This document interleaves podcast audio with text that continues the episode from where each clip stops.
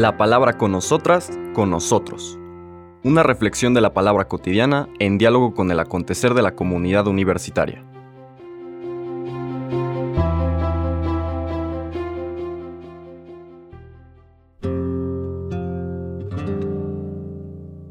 Hola, buenos días. Bienvenidas, bienvenidos a la palabra con nosotras, con nosotros. Ya llegamos a la sexta semana del tiempo ordinario y vamos este lunes 13 de febrero a continuar nuestra lectura del Evangelio de San Marcos. Vale la pena poner un poco de, contexto la escena que no alcanzamos a leer, que es previa a, este, al Evangelio del día de hoy, inicio del capítulo 8, es lo que se conoce como la segunda multiplicación de los panes. El contexto es el mismo, lo único que varía un poco es el número, el número de panes, aquí son siete panes, y no, no da el número de peces, dice que algunos peces. También el número de canastas que se recogen. No es, no tiene una importancia en particular eh, los números. Tiene referencia desde luego la numerología judía, ya saben que el 7 es número de perfección, lo completo, y el número 12 pues hace referencia al pueblo, a la estructura de Israel. ¿no?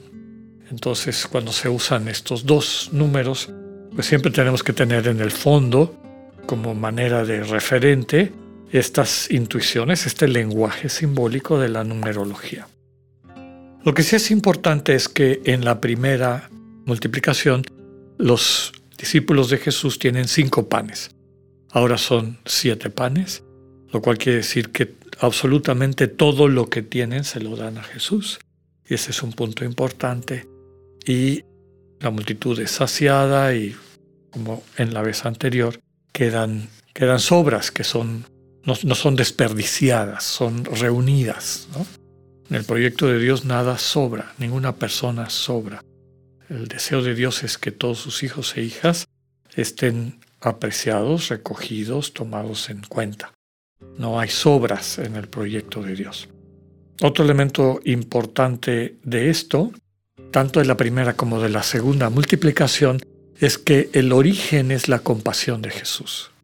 Ve a las personas que tienen hambre, siente con ellos, se pone en su lugar, y eso es lo que le mueve a invitar a sus discípulos a que contribuyan a remediar esa situación. Ya sabemos que en ambos casos los discípulos se asustan como diciendo ¿y de dónde? Si no tenemos ni casi ni para nosotros, ¿de dónde vamos a sacar para tanta gente? Y la clave en ambos casos es poner las cosas en las manos de Dios, seguir las instrucciones del Señor en la aplicación de esos dones que cada una y cada uno de nosotros tenemos y el, digamos que la presencia de Dios, el dinamismo del amor divino, hace que esos dones se multipliquen y alcancen para todo el mundo. Bueno, ese es el contexto de lo que vamos a leer en el Evangelio del día de hoy, que es el capítulo 8 de Marcos, versículos del 11 al 13. En aquel tiempo se acercaron a Jesús los fariseos y se pusieron a discutir con él, y para ponerlo a prueba le pedían una señal del cielo. Jesús suspiró profundamente y dijo, ¿por qué esta gente busca una señal? Les aseguro que esta gente no se le dará ninguna señal. Entonces los dejó, se embarcó de nuevo y se fue a la otra orilla. Palabra del Señor.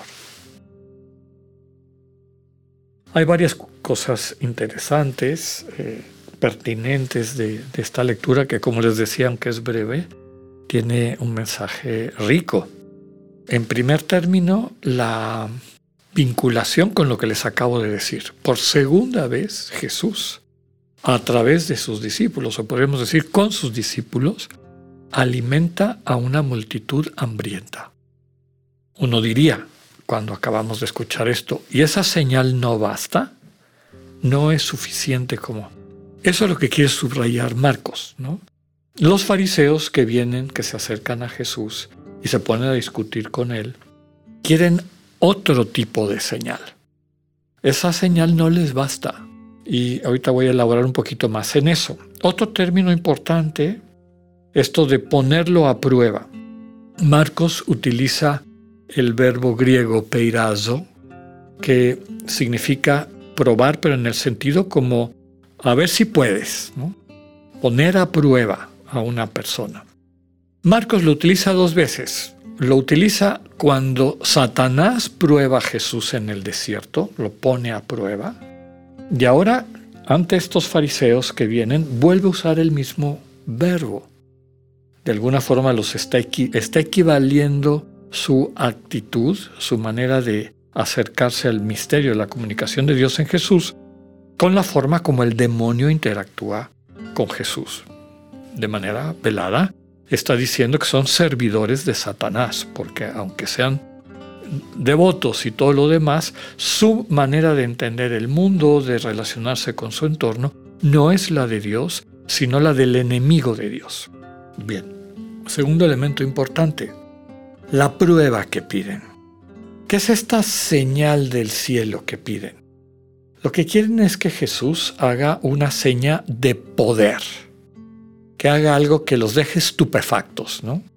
Digamos, no sé, que haga flotar una piedra o, o que eh, salga agua de una piedra, una cosa realmente extraordinaria y que rompa, que no les quede la menor duda a ellos de que el poder de Dios está actuando en Jesús. Y aquí está la clave de esta diferencia de perspectivas.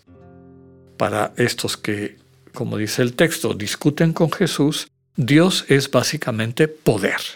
Y un poder al estilo del mundo, de los reyes que imponen su punto de vista, que, en fin, este sería un Dios imponiendo su punto de vista o, su voluntad sobre la realidad del universo, sobre la estructura, sobre el orden del universo que él mismo ha creado.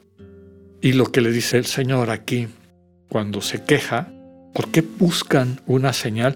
¿Por qué tienen puesta su imagen o esta imagen de Dios como el que ejerce el poder, como centro de, toda su práctica religiosa?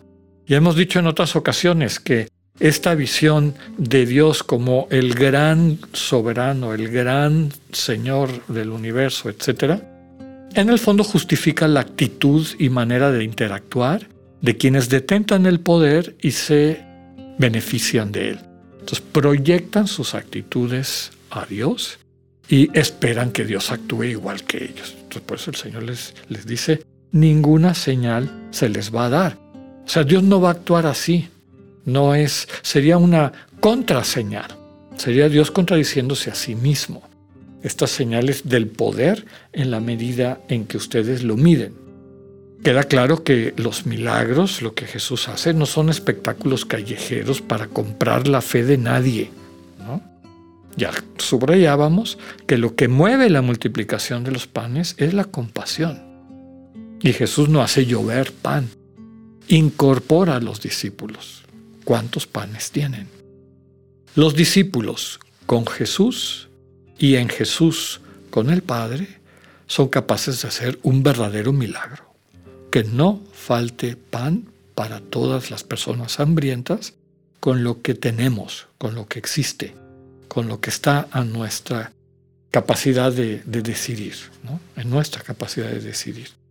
Dicho en otras palabras, cuando la herencia que nuestro Padre nos ha dejado, que es este mundo, la administramos, la usamos de la mano de Jesús y con la bendición del Padre, a nadie le falta lo necesario. Dios no va a llevarnos por un camino que solamente asombre sin alimentar la solidaridad. El milagro fundamental es ayudar al corazón humano a salir de su propio querer, amor e interés, como diría Ignacio, y abrirse al hermano para, encarnando el amor, descubrir la verdadera vida, la vida de comunión, la vida de solidaridad, la vida de fraternidad. Pidámosle al Señor que no pidamos este tipo de señas y que reconozcamos que en su amor está su poder. Que tengan un buen día, Dios con ustedes.